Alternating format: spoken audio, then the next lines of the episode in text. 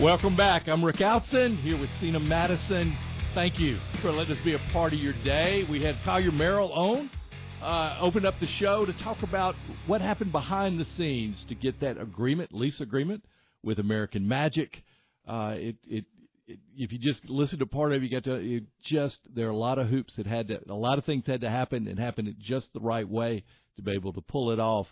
And it really took three mayors, a governor, triumph uh, city and county staff uh, all working together, and of course uh, the American Magic team uh, willing to to put you know to work with us on it. So it it's a, a really big deal. I don't think we can under undersell it. We'll have Mayor D.C. Reeves on a little bit later in this half hour to talk about it. Uh, so you'll get a chance to talk about him, what's going on.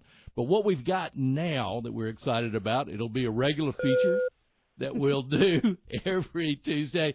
We got Mike Dobuski on, our tech reporter. Good morning, Mike. Good morning, guys. How are you? Doing well. What's the future of mobile devices out there? What are we hearing?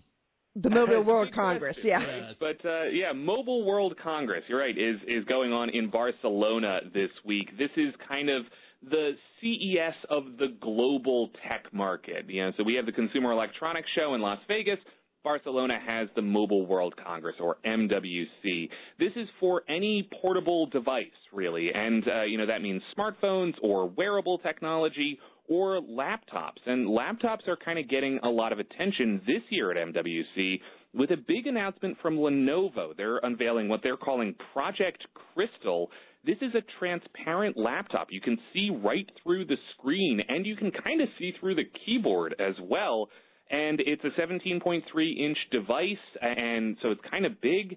And, you know, I know what you're probably wondering at this point, which is why? Why would you want a transparent screen like this?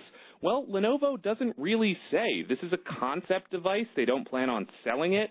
At this point, they're just kind of doing it to prove that the technology is viable and that it's possible. Um, but they are also trying to see what people do with it. They're judging the public's reaction to this transparent screen concept. There's this sort of idea floating around MWC this year that you could maybe put something behind the transparent screen and then have digital content overlaid on top of it. But that particular demo didn't work at this year's MWC, so uh, you know, we're just going to have to wait and see exactly what people do with it. Again, uh, Lenovo doesn't plan on selling this just yet, or at least not in the form that we're seeing it, but they're kind of just putting it out there as like a proof of concept. One of the things that I was excited about, I think is really interesting, is the Samsung Ring. I'm one of those people that can't sleep in the watch, so I thought that might be a game changer there. And that is exactly how Samsung is positioning this. You're right that, you know, sleep tracking is kind of difficult with a watch. A lot of people find that uncomfortable, um, but it is also one of the things, the devices that gets closest to your body, monitoring your heart rate and whether you're awake or asleep and that sort of thing. Well, Samsung thinks that a ring could do the same sort of functionality without being as uncomfortable. So we first got our look at this Galaxy Ring, they're calling it, uh, last month at the Galaxy Unpacked event. That's Samsung's own standalone event. Um, but now we're getting a little bit more information about this thing. It is a ring. It's a simple band like you would see, uh, you know, in an engagement ring or what have you. It comes in a couple different colors, but it has a whole bunch of sensors uh, packed into this sort of small ring form factor. There's no screen or anything, but the idea is that you wear it and it will send all kinds of health information back to your phone. So that does mean sleep tracking, but also period and fertility tracking for women, and what Samsung is calling a vitality score, which is where they gather together a bunch of different health metrics, including, you know, your sleep, uh, your exercise and activity, and your heart rate, and they give you a score that apparently, you know, gives you some insight into your vitality. Um, and it is not alone in this market. Samsung uh, is competing here with a company called Oura. They have the Oura Ring, which largely does the same thing. So this new uh, kind of uh, growing market of rings uh, in the tech world is seemingly getting some attention, and particularly at Mobile World Congress. And one thing I wanted you to touch on real quickly was the Vision Pro. Yeah, that's right. So I got a chance to finally wear oh, Apple's wow. $3,500 headset. This is something that anybody can do. If you live near an Apple store, you can schedule uh, a half hour demonstration. And uh, the first 10 minutes of this are dedicated to sort of sizing this to your head, right? It's a piece of wearable technology. Everybody's bodies are different. So, you know, I have, I wear reading glasses, so they had to make sure that the lenses worked with my eyes. But once they sort all that out, you are kind of, you know, in it for virtual reality. In, in, in, about 20 minutes, they, they take you through how to click. That is, uh, you know, tapping your index finger with your thumb. Uh, your eyes are the cursor, so whatever you look at is what you're selecting on uh, sort of the, the screen in front of you.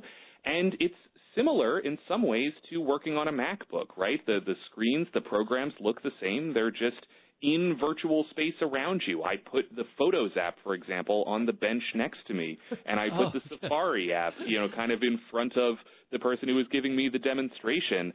Um, and then, of course, you can also phase out the world around you, which I thought was interesting. That where you know the the world around you, the the Apple Store I was sitting in, you know, just sort of fades out and becomes an environment. I, I was sitting by a very ni- nice lake in the Pacific Northwest, for example, um, and and that is how they say you can immerse yourself. But again, there's some pretty big hurdles with this device. Thirty five hundred dollars, and it was pretty heavy. I, I still felt the weight of it even as I was walking out of the store. So you know, not a home run, but uh, doubtless a, a pretty impressive piece of technology. Oh, it sounds so cool. Uh, well, Mike, thank you for coming on this morning. Of course, guys. Take care. All right, take care. I just don't know why you'd want one. Although, if you're somebody that had panic attacks and you needed to go to your happy place really fast, right? That would work. That would work. It was just with Ryan doing it. It was, you know, you could do all this stuff with it. He ended up watching the movie Cars like three times. So. uh, yes. Uh, all right, let's go ahead and break. We got the mayor coming right back. We'll get we'll get through these commercials. I promise.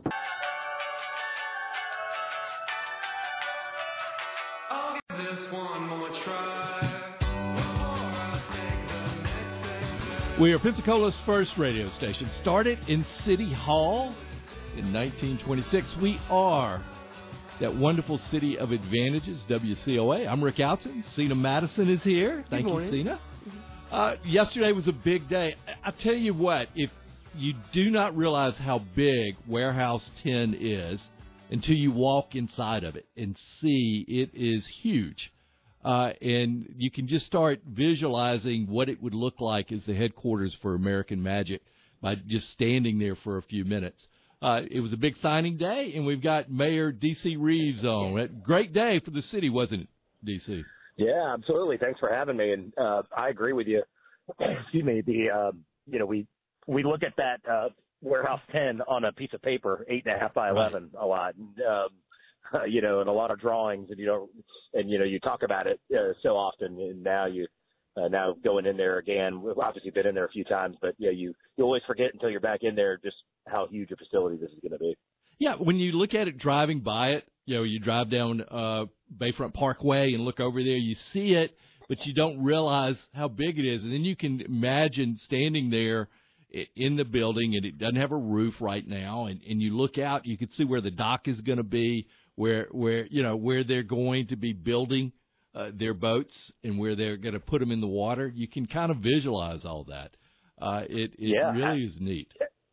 Absolutely, and and when I say that about like this, I mean it figuratively and, and a little bit literally. What I said yesterday about this being kind of a compass for for what's to come, because you know I I tell people all, all the time when they say, well, where's American Magic going? Maybe they haven't followed it. They you know, I tell them it's like, hey, it's that big warehouse you see when you're going over the, coming over to Pensacola from the Three Mile Bridge. I mean, it's it's going to be uh, noticeable, clearly, uh, not only in our city, but but as people uh, enter our city um, from from the east. So, uh, you know, it, it really could stand as that you know symbol of, uh, of some growth uh, that that we're really really excited about. And again, uh, these you know, growth is one thing uh, unique transformational growth like this, the, the potential that American Magic has is another.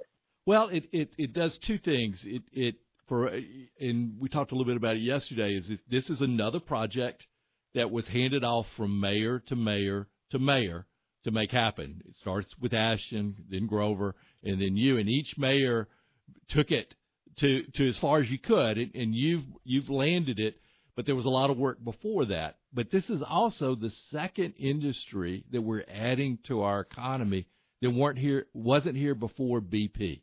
ST is the other one, and and these this the similarity on those two levels is huge. Yeah, absolutely, and and also you know, I think if you went and looked at other cities and you looked at uh, you know the initiatives of mayor, you know, three mayors in a row, it, it doesn't always work that way. Uh, priorities could be different. Um, and, and look, and in some smaller levels, it probably did happen, you know, from right. one thing or another, you know, something maybe Mayor Hayward, uh, prioritized higher than Grover or I prior to prioritize higher or lower than Grover. Uh, you know, there's going to be those small things, but, uh, but we're fortunate that I think all three of us, you know, in our different ways have also seen, uh, the, the, opportunity uh, with Right. these major projects like this. That it's not just because uh, it is, you know, ST of the three of us, I, I had the least to do with. Um, you know, really Ashton got that started, and and Grover, you know, kept it going. Probably had right. You know, we got hangar two. Now, as we move forward, that that that uh, ratio will change. But right. uh, so far, you know, that's really been those guys. But uh, but you know, we're not. I also see opportunity and understand it when I see it, and and, and that means just because it wasn't my idea or it wasn't I wasn't the uh, the author of that, the architect of that. Uh, we're, we it's still my duty, my job to make sure that we uh, lift that up and make it uh, as valuable as possible to our community. So. Um, so yeah, I think we should be proud of that as a city. Uh, you know that we that we're able to see these big opportunities and continue to seize them as we go through different administrations and, and different department directors and leadership. Right, and, and you know to add two new industries to our local economy here uh, is, uh, I think, uh, not many cities can can say that of our size uh, or MSA our size can say that they've done that uh, like we Mhm. have in the last you know in the last decade, and so it's it's huge. The uh, but what you know we look at what else is going on. I saw that that you've got the letter of intent out for the Pensacola Motor Lodge. Uh, what are your hopes there? Yeah, so we've got letters of intent out for uh, the old Pensacola Sports Building uh, a Right. couple weeks ago. We had that open for about 30 days. And then, yeah, Motor, uh, Motor Lodge went out uh, on Friday. So, um, you know, I, I'm really excited to see. You know, I remind everybody this is a new process for us, an unprecedented process for us to uh, to not put to not make our RFPs or RFQs too rigid in what we think we exactly want, and let let's help the market and let's help the experts in the market kind of influence the direction we may go uh, based on what the maximum value is. Um, you know, I, look, I, a market rate development, uh, affordable development, maritime park doesn't matter what it is. I say I tell developers when they visit with us uh, the same thing. I say, listen, uh, you know, the the largest revenue stream we have in our city is property tax. That's the largest contributor to the general fund. But I'm going to do the same math you do. You know, so you, you're going to work your math, and you're, you've got to make a project pencil, and people think that's a lot easier than it actually is. Uh, but on the flip side, I've got to be able to defend that this is a good investment for the city. Um, and um, so, you know, I, I get out the same calculator you do, and we're going to do the same math you do. So, um, you know, that that it's just having that understanding going into it um, that.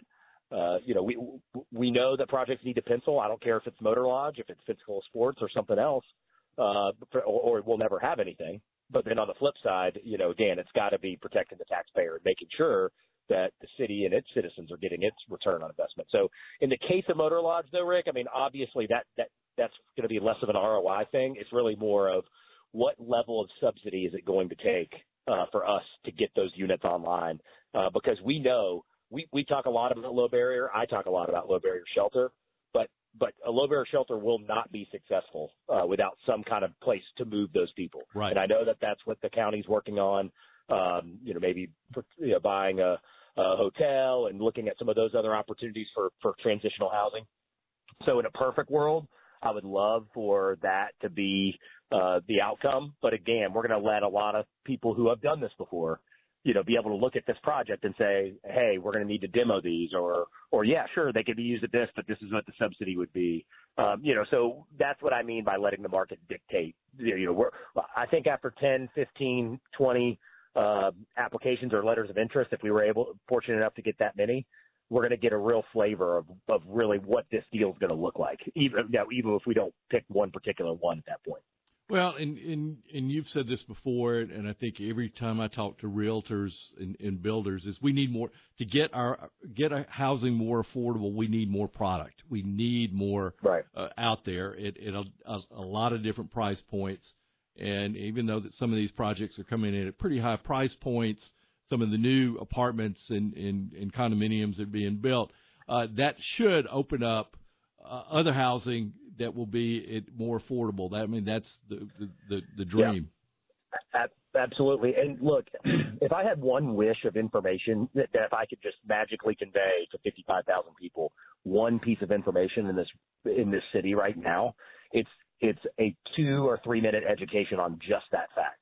That because there is such a us versus them mentality about housing, which is unfortunate because if we snapped our fingers and had 500 market rate units like you heard me talk about before, all that does is open up a bit additional opportunity for affordability for someone else. Uh, and, and so it, but we somehow fall into this trap of you're either doing one or the other. You, you, if, if you see, if it goes across ARB or city council that a market rate building's coming up, you can rest assured that everyone, you know, on social media or Facebook comments will say, well, you don't care about people who don't make, you know, less money. And, and it's that term I use with you all the time rub, you know, pat our head, rub our belly. We can do these both. We and we have to. I mean, there if if we just, I mean, imagine what a poor, irresponsible decision it would be if we said we are putting a uh, ban on market rate housing at this point until we build more affordable housing.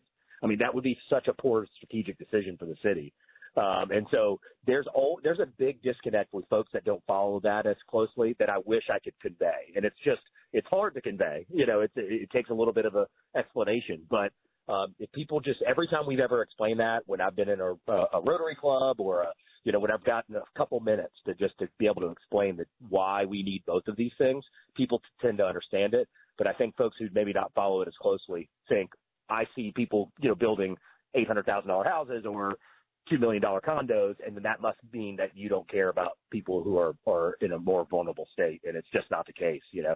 So it's it's a tough thing, and that I think we are moving. I think we're in a better place on that topic than we were five years ago.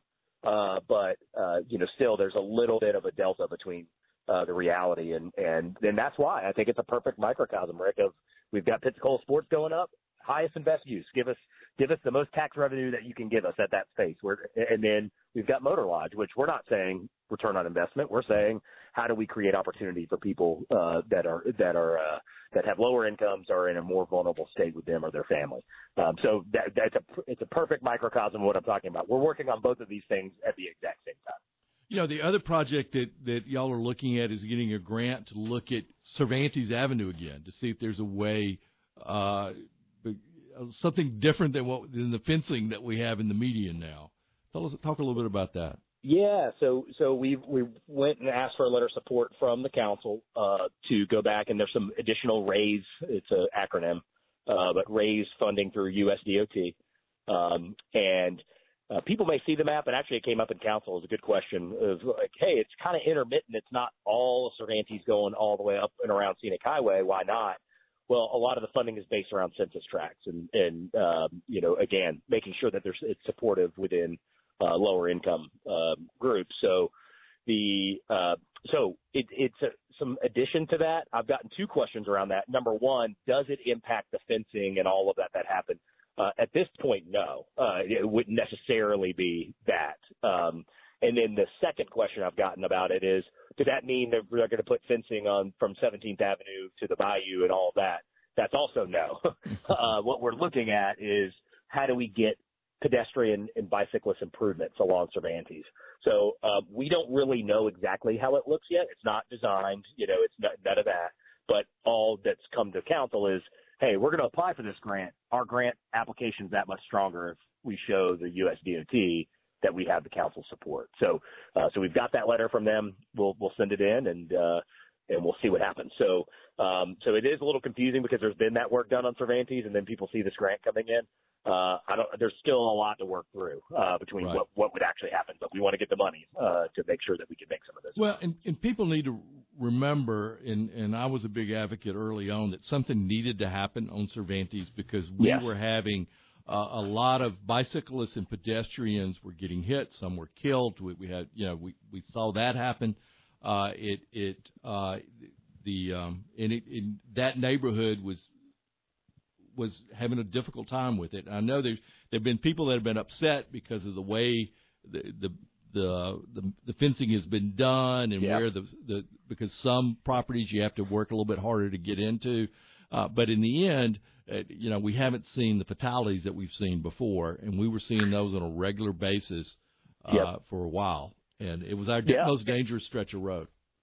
And, and listen, I, I think what people need to understand, it's almost like the last topic I just opined about. I, I, you know, understand when we when we are asking for cars to be on a divided highway and moved at that rate of speed, then this is this is what the end product is. I mean, so you have to understand this is the canvas that was handed down many decades ago when we made Cervantes Street a raceway, Right, right? At right. whatever point that was- decided, and prob- pre-interstate uh, or, or as it continued to grow. And look at what Fort Walton's doing. Fort Walton's literally moving, which I think is a great idea. They're moving now that so they can have a real downtown. They're actually sending the the highway around a downtown so they can start to have some sense of place. And so, you know, I agree with you. I, I can see how it's frustrating for some people, the fencing and all of that.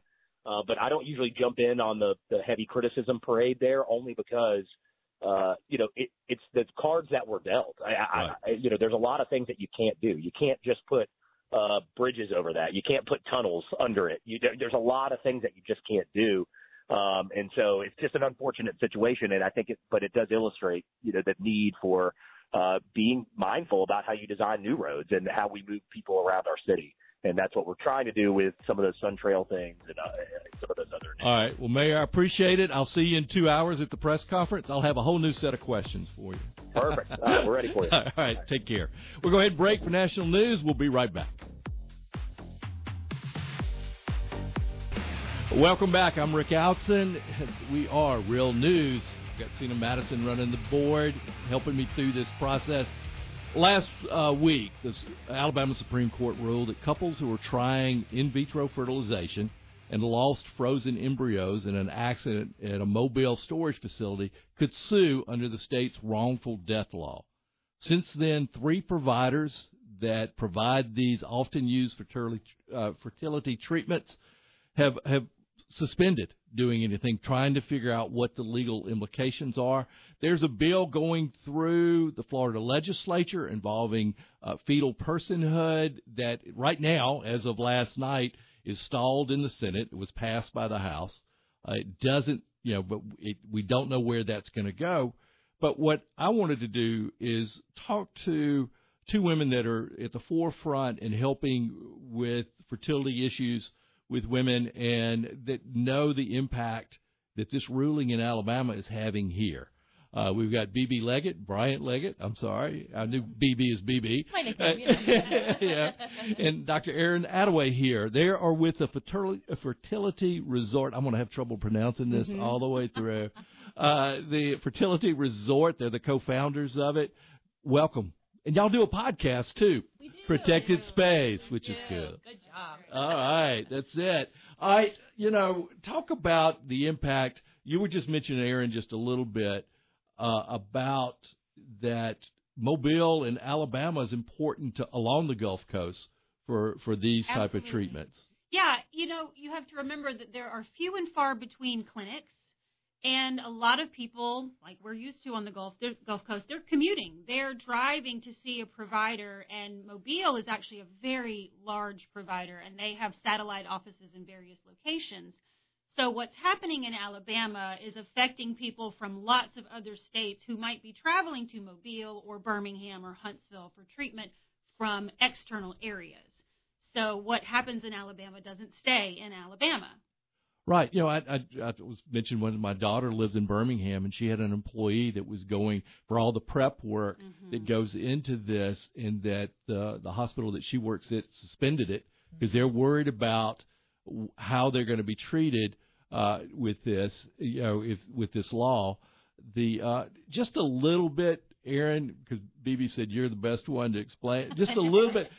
a little bit about the IVF, just how that works. Well, okay, let's just say that anybody who's having a hard time conceiving naturally, or they can't for some reason conceive at home the old-fashioned way, they can go to an IVF clinic, and those doctors are going to take eggs from a female and sperm from a male. They're going to put it together and generate embryos.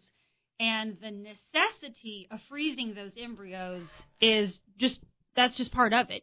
There's no way to store them or to, to keep them alive unless you put them on this cryopreservation.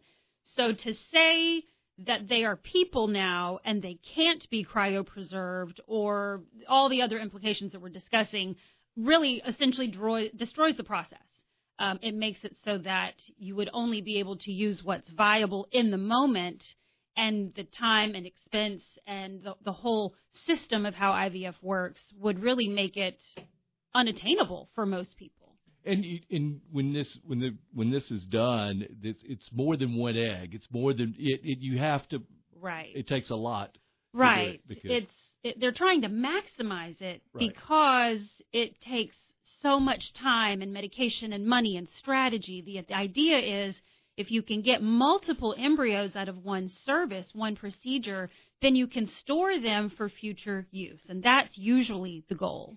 Well, and I can chime in on that just from personal experience too. I myself did IVF in Alabama, and I'm a Florida resident, so this hits home for me, obviously. And for me personally, I went through three rounds of IVF, and we made 15 total embryos, and I've had zero live births from those embryos. So if that kind of puts in perspective, like embryos do not equal baby. They just don't. Like we have tried and tried and tried. And so from a personal perspective, it just upsets me when I hear people talking about what who are not knowledgeable of what the actual mechanical factors are that go into IVF and what the actual live birth rate is and how many embryos it takes to create life.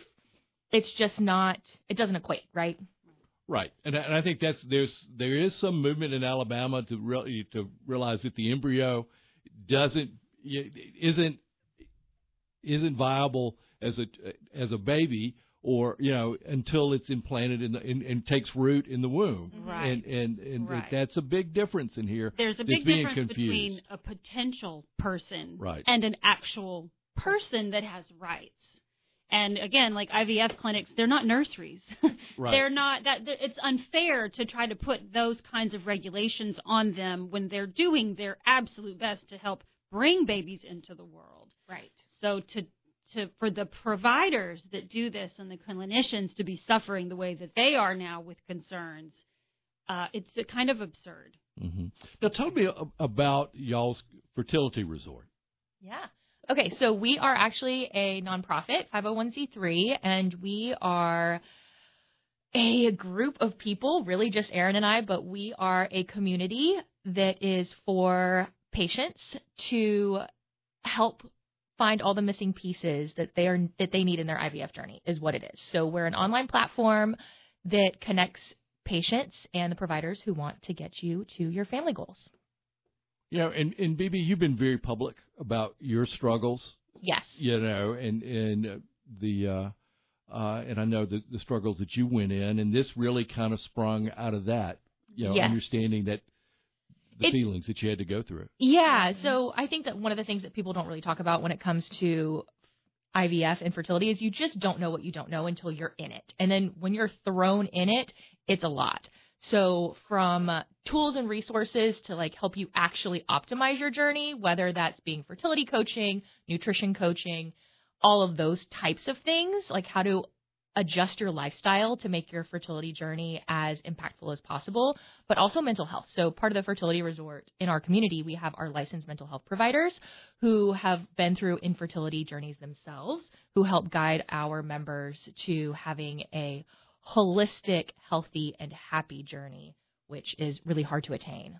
Yeah, we've tried to come at it from both provider and patient perspective and meet halfway. Like, what do providers wish their patients knew that they don't really have the resources to share with them?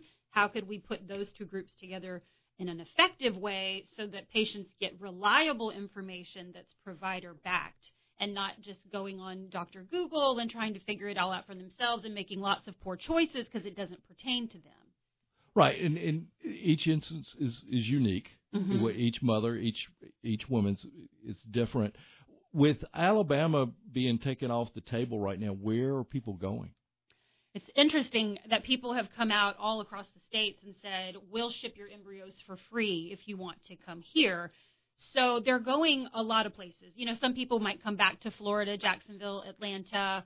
Uh, we have some, we know some people that are going through Dallas right now. So people are just looking for, but they have to travel. So a lot of times people are just trying to find resources where they might have family or somewhere where they could go and stay because you might have to stay for two weeks at a time which adds a tremendous amount of expense. But if you have an aunt or a cousin or a sister in wherever USA, you might go there just because of that. You know, and what happened in Mobile was was unfortunate. It was an accident. Embryos got you know were not properly stored or handled properly handled, and and you you, I think a lot of us could understand the frustration that that those parents felt about it, Mhm. and and and that uh, you know th- that component. But this this ruling has uh, opened up a new layer into into women's uh, reproductive rights, and I know y'all are doing a virtual town hall this week. We are. We are. So we talk are. about that. Well, on Thursday evening, we Yes. are going to host a virtual town hall. Anybody can come, and it'll just be you know on the on the Zoom, so people can come in from anywhere and listen. Uh, tomorrow is an action day in Montgomery, so I will be there to hear what's going on tomorrow, and I'll be able to report that at the town hall. And then American Society of Reproductive Medicine is also hosting uh, a talk on Thursday, so we'll tune into that and then turn around and be able to share that information with people that aren't a part of that organization. So we're just trying to keep our finger on what's really happening because there's a lot of chitter chatter Right, out right. there. So we want to know what's real, what's really happening, what people can really do to see them move the needle forward, and we're just going to try to share it. So what's what's the, the action uh, item that's happening in Montgomery? You know, I'm not exactly sure. There's a whole agenda. It's Right. 9:30 to 1 o'clock, and they are essentially dividing us up into advocacy groups and sending us in different directions to try to talk to legislators Oh, and okay. policymakers and lobbyists and whoever's available about what is happening, so that if legislation comes to table, we can actually have an informed audience to help make those decisions. Because I think the Alabama lawmakers have been unfortunately made themselves very clear that they don't know what they're talking about when it comes right. to a lot of this. Right, uh, that is frightening too. Yeah. it, it really is. All right, now the website is thefertilityresort.com. You can check them out. They have got a blog. They've got. Uh, if someone wanted to come to y'all, what's what are the steps they go through? Oh, they could just check us out, obviously, at thefertilityresort.com. They could also follow us on social media at The Fertility Resort, or they could check out our podcast, which is called Protected Space, and you can find us there on everywhere where you get a podcast. Okay, guys, thank y'all so much for coming in this morning. us. appreciate it. Good luck. I, this uh, we'll create a podcast of this Yeah. that we'll share with y'all. Awesome. we'll be glad to do it. But thank y'all for coming in. We'll go ahead and break. We'll give you news, weather, and traffic. We'll be right back. Good morning. Thank you for listening. We're Real News with Rick Outzen. There's a new event center coming downtown Pensacola. It's going to open next week. We've got Mike DeSorbo to tell us about it. Good morning, Mike. Hey, good morning. How you doing? I am doing great. Uh, you're ready. I know y'all been working on it. It looks great from the outside, but but tell our Uh-huh. listeners about it. Well, thank you. Yeah, thanks for having me today. Um, yes, we are super excited uh, to finally get things up and running with our new space. Uh, yeah, we're right in the middle of downtown there, uh, right kind of, you know, behind the Civic Center and there and all on Wright and Tarragona Street, just uh, stone's throw away from the handlebar if you're way back Pensacola. right. Uh, so we love that. Um, and yeah, you know, brand new facility. We're just kind of an all indoor space. We want to be all inclusive to our clients and kind of a, for lack of better words, like a one stop shop. So we can have the event there. We can cater the event, you know, provide all the other services for the event, bar and linens and tables and stuff like that. So trying to make it, you know, just kind of conducive to being able just to have, again, just that kind of stop there and get everything taken care of. And uh, we have space for about you know 200 plus guests inside um, that we can do. Uh, got a little bit of outside space we can utilize as well. So we're just super excited again, just to kind of get things going. Well, it's at 201 East Wright Street, uh, Tarragona and Wright, right there. Mhm. It, it's it's it's really there's a need for that. There have you know we don't really have a space for that can accommodate 200 people in, in the downtown proper area. Uh, we've lost all those. Yes, sir. We we feel hear that so much as we've kind of you know gotten up and running.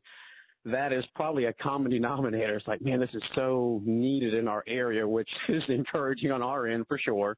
Uh, but uh, the same thing, we thought the same thing, you know, as, you know, we've been around, you know, since 2004 with the catering and just thought, you know, have wanted to do this for a number of years now. And especially over the past few years, it has, it's just become harder and harder for, you know, anybody to kind of find a, a larger space uh, in the downtown area, Right. especially. It seems to be a, obviously a hotbed for things, and uh, so um, we've got you know, in addition to that, being downtown, got great parking. A lot of it is not paid in our area, so we're excited about that. Uh, easy to kind of get in and get out, uh, type of thing. We're right there by the interstate as well, so it just kind of all came together and works, you know, just kind of, you know, in sequence with everything. You know, we couldn't, again, have, have asked for a better spot. Re- Really, I know you you spent some time when you were first announced that you were going to do this. We had you on the radio, and you were talking about trying to find a space, and it took a while Mhm. to locate this. Uh, the I guess the other thing is is if someone wanted, it, are you taking bookings now? Are you? We are. We're up and running full force. We're taking bookings. Uh, you know, you can either give us a shout at our office, um, 850-469-0445. Um, you can always email us, Culinary Productions Inc. at Gmail. Um, and, you know, we can get, you know, tours set up, you know, look up dates, anything like that. But yeah, we're in the middle of booking and obviously right now, you know, we're, you know, calling for, you know, summer on, so we're kind of really kind of starting to get into a groove with that. So it's it's picking up some steam a little bit. Yeah, it, it's perfect for a lot of different events as well as you know wedding receptions. Uh, you know, with all the churches there, there's a place that they could go where they could have a full meal uh, and have it catered there. Not and so I think you know that having the caterer in the building already is a big plus. I think in these kind of op- these kind of events. You couldn't be more correct. I think so too. We're already kind of hearing that feedback with everybody, you know, that we talk to. It's like, you know, they're just very, you know, like the idea of that. You know, they come tour, they see the space, and then they can also just kind of roll into taking care of any catering needs they might have or going through menus, stuff like that. So it definitely, I think, is is an added plus on our end to really be able to offer both sides, if you will. Um, and yes, whether it's a wedding, which you do a ton of, but Mm. lots of you know corporate events and family reunions and birthdays and stuff of this nature that you know we also do a, our, our fair share of. That's great. Well, Mike, thank you so much for coming on. Congratulations. Uh, the uh, and we'll hopefully get some business going your way. Yes, sir. I, I appreciate you again having me on. That uh, can't can't thank you enough on that end for sure. All right, take care, Mike. You too. Take care. Bye right, bye. bye. That's Culinary Productions. You can check them out. Google them on that Google machine. On the blog this morning, I opened up the, the the civil case, civil trial between County Clerk Pam Childers and the County Commission is going on now. Yesterday was the first hearing. Uh, I went to American Magic signing News Journal reporter. They had a reporter at that hearing. They've got a story on. Just a couple things I want to point out in reading the story, and and is one is you know the title is lucrative deal is is is what is being questioned in this trial, but they seem to gloss over the fact that whether they use the 401a or the Florida retirement system, the taxpayers paid the same amount of money. And somehow the News Journal continues to want to overlook that fact. They're upset because 401 has a better rate of return than the Florida retirement system has, but the taxpayers would contribute the same no matter which plan it was. And I think that is a point that needs to be pointed out over and over again. Also, I put a little bit of explaining for everybody to understand. Janice Gilley did not get fired over 401A.